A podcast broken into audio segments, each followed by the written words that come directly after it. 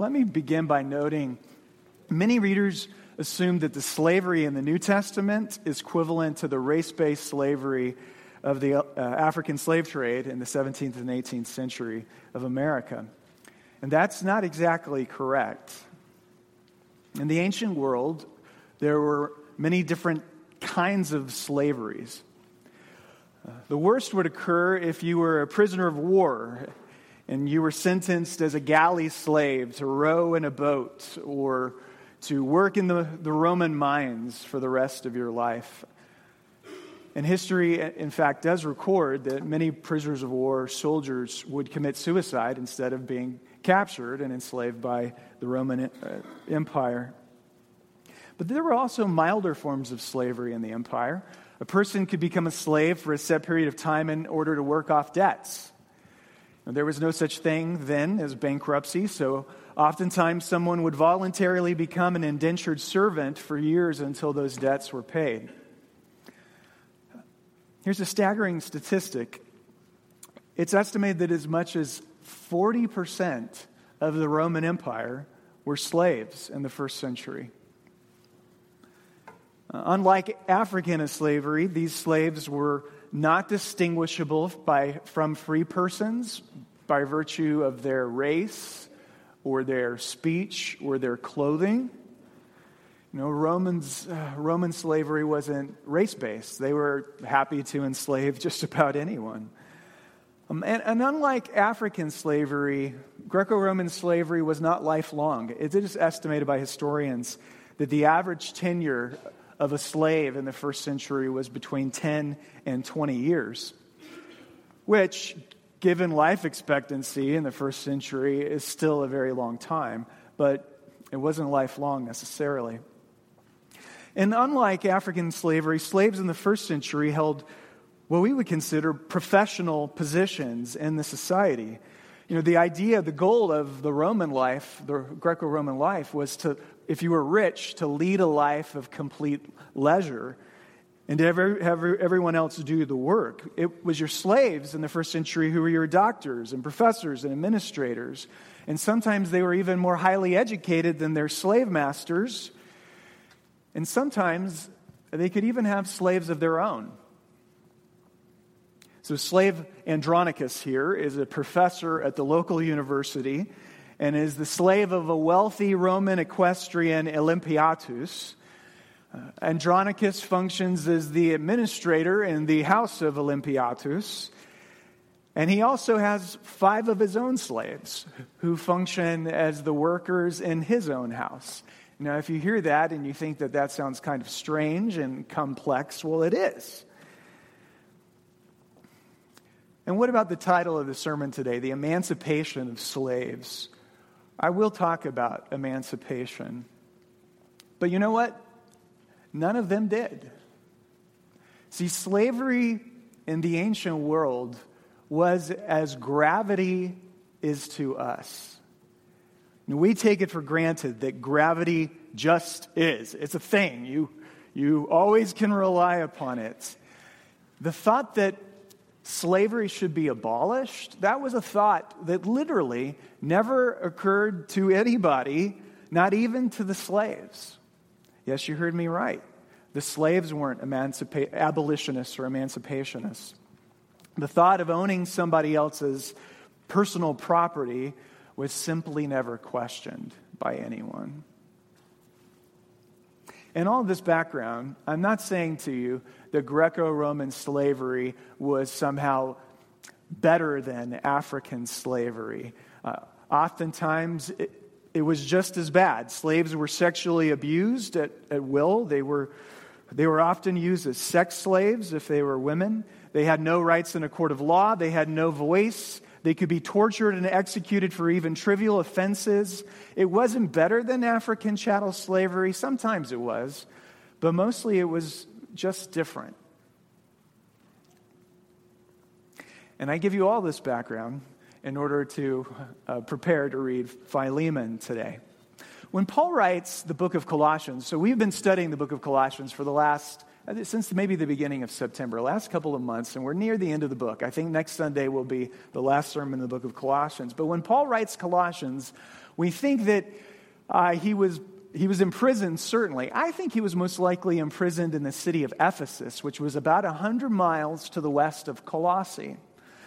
During his time in Ephesus, he had a fruitful ministry before he was imprisoned. Uh, he shared the gospel with many people, and one of the people he came into contact with was what we think was uh, a runaway slave from the city of Colossae by the name of Onesimus. As best we can recount or, or, retell the history, Paul shares the gospel with Onesimus. Onesimus is converted. He believes. Then Paul's imprisoned. And then Onesimus ministers to Paul while he is in prison. Because if you were in a Roman prison cell, uh, they didn't provide you with three meals a day and clothing. You literally got your meals and, and all of your, your clothing and your blankets, etc. All of those came from friends on the outside. And Onesimus was likely one of these. So from prison cell, Paul writes the book of Colossians, and he writes this letter, what we call the letter uh, to Philemon. And then he sends these two letter, letters back with one of his workers that was there, Tychicus, who carries these letters the hundred miles from Ephesus back to Colossae. But Tychicus doesn't go alone. Onesimus, Paul has, has uh, convinced, or Onesimus has decided on his own accord that as a runaway slave, he will return to his master. So he goes with Tychicus, bearing these two letters a Roman slave, uh, a runaway slave, who could be tortured, who could be incarcerated for the rest of his life. It was a very dangerous proposition for him to return. And I love this letter. I think this letter is perhaps, though it's the shortest in the New Testament, is perhaps the five most important letters in all of the, of the New Testament um, because of its revolutionary implications. And that's what I want to show you today. So let's read it. A lot of background, I know. Thank you for listening. Philemon 1 1. We read on page 9 of your bulletin. I, Paul, a prisoner of Christ Jesus, and Timothy, our brother, to Philemon, our dear friend and fellow worker, and also to Apphia, our sister, and to Archippus, our fellow soldier, and to the church that meets in your home. Grace and peace to you from God our Father and the Lord Jesus Christ. I always thank my God as I remember you in my prayers, because I hear about your love for all his saints and your faith in the Lord Jesus. I pray that your partnership with us in the faith may be effective in deepening your understanding of every good thing we share for the sake of Christ. Your love has given me great joy and encouragement because you, brother, have refreshed the hearts of the saints. Therefore, although in Christ I could be bold and order you to do what you ought to do, yet I prefer to appeal to you on the basis of love it is as none other than Paul, an old man and now a prisoner of Christ Jesus, that I appeal to you for my son Onesimus, who became my son while I was in chains. Formerly he was useless to you, but now he has become useful both to you and to me. And right there is a play on words because the name Onesimus in the Greek means useful. And so Paul then uses a similar Greek word and says, Formerly he was useless to you, presumably, because he, he had run away and was a, a bad slave. But now he has returned to you in the, in the most useful way possible, as he'll explain. Verse 12 I am sending him who is my very heart back to you. I would have liked to keep him with me so that he could take your place in helping me while I am in chains for the gospel. But I did not want to do anything without your consent, so that any favor you would you do would not seem forced, but would be voluntary. Perhaps the reason he was separated from you for a little while was that you might have him back forever, no longer as a slave, but better than a slave, as a dear brother.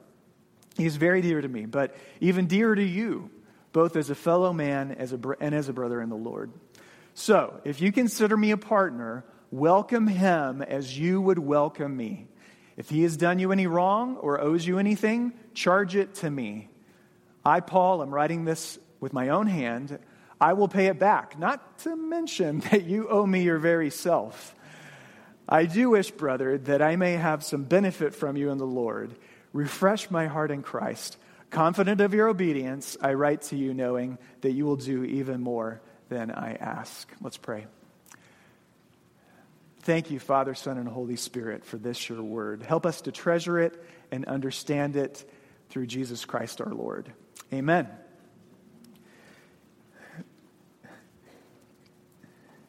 Today's sermon is not going to immediately improve the quality of your life this week, but I felt compelled to preach this uh, because it touches on one of the biggest objections that exists against Christianity in our circles today. Namely, that Christianity condones slavery and that the Bible was, it was, in fact, used to support slavery in the 19th century. Uh, and so, as a result of that, uh, for many people you have a conversation with, the Bible just completely lacks any credibility as a moral guide and instructor for, uh, for, for anyone today. And what I want to try and do is show you briefly from Philemon is how, how Paul, he doesn't condone slavery. He has this master plan to undermine slavery from the inside out. Let me show you how that happens. Now, admittedly, Paul does not wage a frontal assault on the institution of slavery. Sitting here in the 21st century in our comfortable easy chairs, we might wish that he had done so. But what we don't realize, or maybe we don't realize, is if, if Paul had attacked directly the institution of slavery, our, our, if he had advocated for the immediate emancipation of all the slaves in the Roman Empire, guess what? Christianity would not have survived. Our tiny little faith would have been utterly crushed by them. And even if you say, well, he should have done it nevertheless because it's the right thing to do. Well, think about it 40% of the, of the entire society are slaves. The entire economy is based upon slavery. If you thought the Bolshevik revolution in the 20th century led to death and indiscriminate anarchy, imagine what it would mean to advocate for the complete abolishment of slavery in first century Rome. It would be murderous chaos. Another effect it would have had is it would have undermined the even more important truth and news that Christ has died, Christ is risen, and Christ will come again. It would have completely overshadowed the gospel. I mean, think about it this way if every, if every pastor in America stood up in his pulpit this morning and declared, fossil fuels are ruining the world, and what God calls us to do is to get rid of anything that is petroleum based or dependent, we must throw it away. Incidentally, we may discover in another hundred years that, in fact, that's what we should have said that fossil fuels are ruining the world. But if I said that today, guess what? If every parent, uh, pastor said that today, guess what? That's what's on CNN and Fox News. And the message of the gospel is utterly overshadowed. So, while no, this is not a frontal attack on the institution, what I want you to see is that what Paul aims to do is erode slavery from the inside so that it will wilt and die. I could put it this way Paul is a computer programmer, and he has decided to insert a deadly virus into the mainframe, you know, into the system, deep into the system, so that this virus would slowly spread and bring the whole thing to a crashing end. So look, let's look and see how he does it. Verse 5. I'm going to walk through about eh, seven or so places in this short letter to show you how he does it, beginning with verse 5. He writes, I hear about your, Philemon, I hear about your faith in the Lord Jesus and the love you have for all the saints. Paul begins by placing Philemon's relationship with Onesimus under the banner of love and not under the banner of commerce. He says, I hear of your love for all the saints. Oh, by the way, Onesimus is now a saint. You must now think about your relationship with him in terms of love. Really, the whole argument, he tries to set it up under the banner of love, knowing this that if you are a slaveholder and you think deeply about what it means to love another human being, especially the love of, say, 1 Corinthians 13, 1 Corinthians 13 kind of love, and your, and your slaves, you begin to feel how great an incompatibility is that you would own them as personal property. So he sets it under the banner of love. Secondly, verse 8. Therefore, although in Christ I could be bold and order you to do what you ought to do, yet I prefer to appeal to you, again, on the basis of love. What Paul is doing is he's modeling, isn't he, how love operates. See, Paul has a relationship with Philemon that is on the basis of love, and therefore he models what he wants the relationship between Philemon and Onesimus to be. It is on the appeal of love. Not, he says, I don't command you to do what you ought to do. I could command you. I could give you a law that you have to obey. I'm your superior. I could you, tell you to do this or this, but instead, I will appeal to you under the basis of love. He's, he's obviously, he's trying to rework how the relationship operates. Verse 10. I appeal to you for my son Onesimus, who became my son while I was in chains. Here it's as if he is saying, Remember, Philemon, that however you receive this man and however you deal with this man, you are dealing with my child. He says, Someone who is very dear to my heart. You are dealing with someone who is like my son. He is my very own son in the faith. And so I want you to treat him as you would treat my own flesh and blood. Verse 13. I would have liked to keep him with me so that he could take your place in helping me while I'm in chains for the gospel. But I did not want you to do anything without your consent, so that any favor you would uh, you do would not seem forced but would be voluntary. Again, the emphasis is not on coercion. He wants to avoid coercion, and he wants to, Philemon to make his decisions about Onesimus voluntarily out of love. Verse 15 and 16 are, are the, the ones for me that just pack the greatest punch. He says, Perhaps the reason he was separated from you for a little while was so that you might have him back forever, no longer as a slave, but better than a slave, as a dear brother. Those are, those are strong words. No longer as a slave. Like, I can almost imagine as this letter is being read in this house church for the first time, when whoever was the reader says, You could have him back forever, no longer as a slave. There'd be a collect, collective gasp in the congregation to think, no longer as a slave, but as a dear brother. Powerful words. Verse 17 I want you to receive him as you would receive me. That is Philemon. How would you treat me? Relate to me, receive me, well, treat your former slave and now your brother in that same way. And then finally, verse 18, Paul says that if he's stolen anything from you, uh, if he's Jean Valjean you and stolen the silverware, I want you to be like the priest who um, forgives it, or I will pay back the debts. He says, verse 18, if he has done any wrong or owes you anything, charge it to me.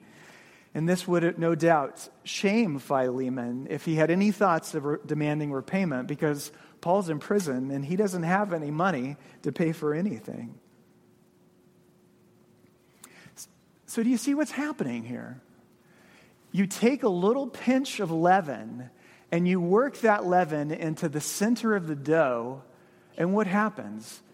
It begins to permeate. Uh, and no, so uh, what is the leaven? What is the leaven? The leaven is love. The leaven is the gospel. The leaven is our brotherhood and sisterhood in Christ. The leaven is all of the great things that are said about us as we've read so far in the book of Colossians. But if you put that into the center of the institution of slavery, that will eventually kill it. that is a poison for the institution itself. That's why famous theologian Miroslav Volf, he said that this kind of teaching so transforms the master slave relationship while it may still be there in form the servant is still to work for his employer quote slavery has been abolished even if its outer shell remains amen i think that's uh, just a powerful way to look at this So imagine a Sunday in the house church of uh, Archippus and what is her name? Uh, Achaia, some rich and wealthy Christians who um, had a church in their house. Imagine the people who walk inside uh, um, the church service. Incidentally, we think that most of the early church services were very early in the morning. because the slaves in the empire would have to work during the day. So you would be having like sunrise services, six in the morning services in order to accommodate the Christian slaves. But imagine them walking up to the door of this nice estate, and there they are greeted by the owners of the home, Archippus and Achaia, with a holy kiss on both cheeks. A free man with a slave. And they're welcomed in as family, as brothers and sisters. Please come in. Let us wash your feet. Let us uh, give you some refreshments. They come through the door of the church. They sit down. You have a slave sitting next to a master, sitting next to a free man, sitting next to. Well, they're all singing the same hymns together. They're all praying the same prayers together. They, they're all alike. They're all in their brotherhood and sisterhood and they are all sitting at the same family meal. We are all family. And maybe even as they pass the bread among themselves, they, a slave would look at a master and say, The body of Christ given for you, the blood of Christ shed for you. Um, I think it's in all of these ways that Paul intended to undermine this, this wicked institution. Okay, then.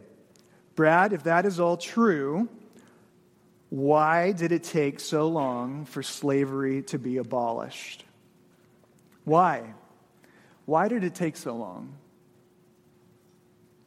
I have several answers to that question. The first is maybe a pedantic answer, but uh, long is a relative term, right? Long compared to what?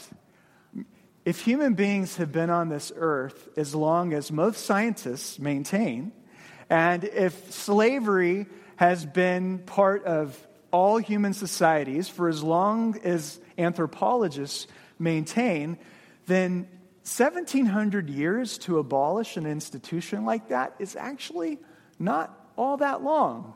If humans have been doing this for as long as we have.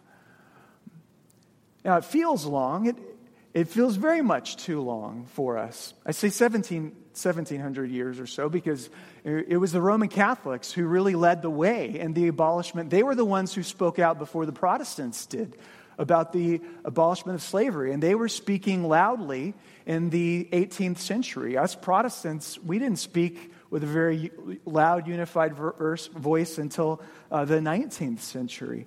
But, but it's, I would push back just gently that, relatively speaking, this was fast to overcome this. Um, secondly, it does feel long, though. And I think it just goes to show how truly wicked our hearts are. Like, it, Christians should have clued in by virtue of love and brotherhood that this is wrong. They should have clued in much quicker. And the reason they didn't is because mostly greed greed and economic advantage. And I guess there's one other major factor sociologists point to, and that is we didn't really come up with the idea of individual human rights for a long time. Like for most of human history after Christ, we have operated mostly tribal herd instincts where we never looked at another human being and said, You have individual rights. That was a very late development. Um, and then finally, the last answer I would answer, uh, give to that question, why did it take, take so long, is, is simply God's timing often takes long. We could point to so many instances in our life where it felt like God was late. like, why did, it, why did it take so long for this or that to happen? Um, it oftentimes does when it's working according to his time, time scale. Those of you who are here this morning and you're not a Christian, you don't believe, um, and you maybe you did have this objection to Christianity if you thought about it.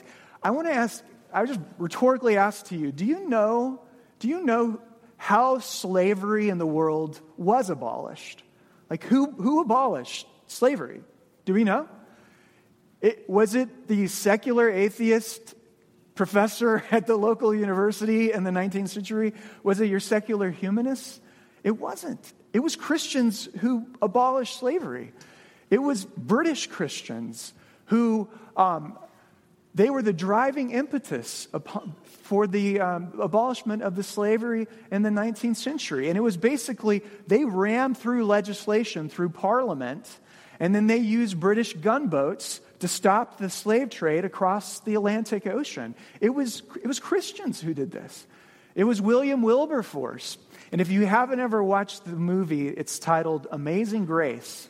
It, it was put out in 2006 by uh, the story of Wilberforce and how uh, his campaign against the slave trade in the British Empire. It's a fantastic movie. How many of you have seen that before? It's quite good. You, you might note, I don't remember if it's in the movie or not, but Wilberforce quotes the book of Philemon on the floor of Parliament as he's making his speech for the abolition of slavery. But we must also uh, acknowledge the sad truth that it was also Christian slaveholders in the antebellum South who used the Bible to justify racism and slavery. They quoted the Bible, they quoted Philemon to support race based slavery. They said, Look, Paul.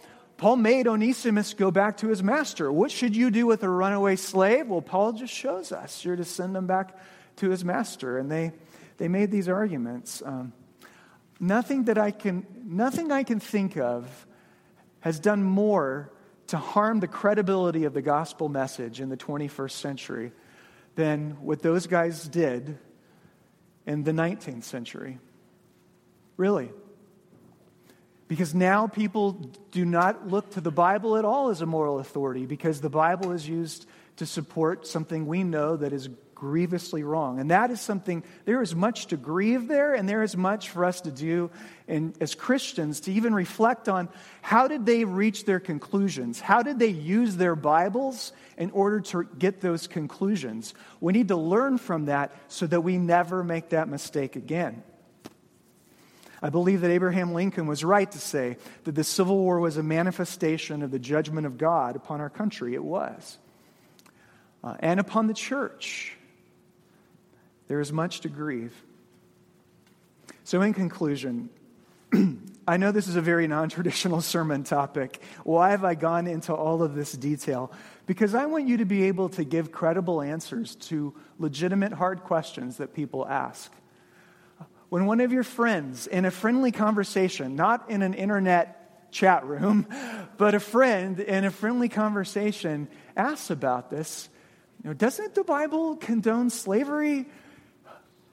You could say to him, actually, there's a whole letter in the Bible that's devoted to this to- topic, and it's short. Let's read it together. And it's really easy for you, if you just walk through Philemon, you can show all the ways that Paul is undermining the institution there. Uh, do that. Engage that way, winsomely. Number two, I've gone into all of this detail because if you are a young person, I want you to have confidence that God's word is intelligent and wise. Um, God was wise to do it this way. He was wise not to do the frontal assault, which would have led to anarchy, but to, to kill it from the inside. And some of you are going to go off to college and you're going to hear all sorts of things about what the Bible says and what the Bible does and how the Bible is oppressive. And I want you to know that the Bible, when handled rightly, uh, is is the power of God and the wisdom of God. I want you to have that confidence. And then finally, I want us all to remember uh, that Christianity It's always been a slave's religion. There was a reason that slaves flocked into the church of the first century and the fourth century and the 10th century, and even in the 18th and 19th centuries. Christianity has always been a religion of the slaves. Why? Because, it, because Christ purchased our freedom. And because Christ, in the words of Philippians 2 5, uh, Paul says, I want your attitude to be the same as that of Christ Jesus, who, being in very nature God, did not consider equality with God something to be grasped, but he made himself nothing, taking the very nature of a slave. The Greek word there is doulos. It's not servant, it's slave. The reason that slaves became Christians is because they saw God became one of us. There's a very famous Roman who wrote uh, a treatise on how you were to uh, care for or really rule your slaves in the first century. And one of the things, I mean, this would have been known and read by all the Roman slaveholders. One of the things it says in there is the way you are to uh, give your slaves drink, that your slaves are supposed to drink, they're to be given sour wine to drink. Sour wine, does that sound familiar at all? It was sour wine that Christ was given on the cross. Oh, a cross. What? A cross was a slave's death.